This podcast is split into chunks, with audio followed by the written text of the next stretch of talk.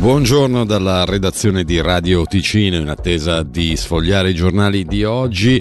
Diamo un'occhiata alle principali notizie dalla Svizzera italiana. Il giorno fatidico è arrivato. Oggi pomeriggio si terrà lo sciopero del settore pubblico indetto dai sindacati OCST e VPOD insieme al sindacato indipendenti ticinesi e con il sostegno della rete per la difesa delle pensioni.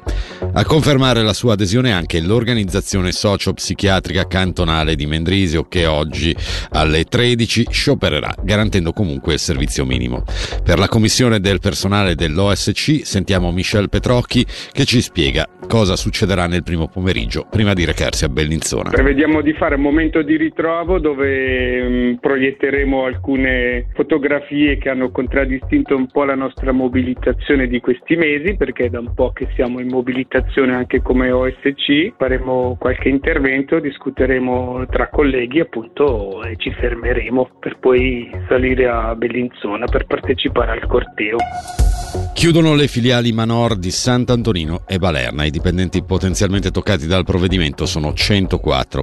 Il personale è stato informato ieri in mattinata e ora, anche attraverso i sindacati, si aprirà la procedura di licenziamento collettivo.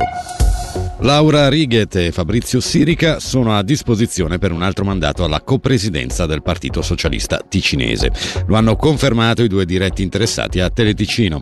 Abbiamo chiesto a Fabrizio Sirica cosa sia cambiato dalle sue precedenti dichiarazioni che lo volevano concentrarsi prevalentemente sulla famiglia. Il partito in questo momento ha bisogno, dal mio punto di vista, di continuità e non di fermarsi per qualche mese a chiedersi chi condurrà. E in secondo luogo è una scelta anche personale. Io eh, avevo eh, ribadito che non sarei stato a disposizione, ma Laura Righet mi ha chiesto di continuare con lei e quindi di fronte a questo eh, ci siamo interrogati come famiglia, abbiamo visto che è conciliabile l'attività politica con quella che è la mia priorità, la mia famiglia e quindi sono convinto a rimettere a disposizione il mio tempo per, se la base lo vorrà, un nuovo mandato.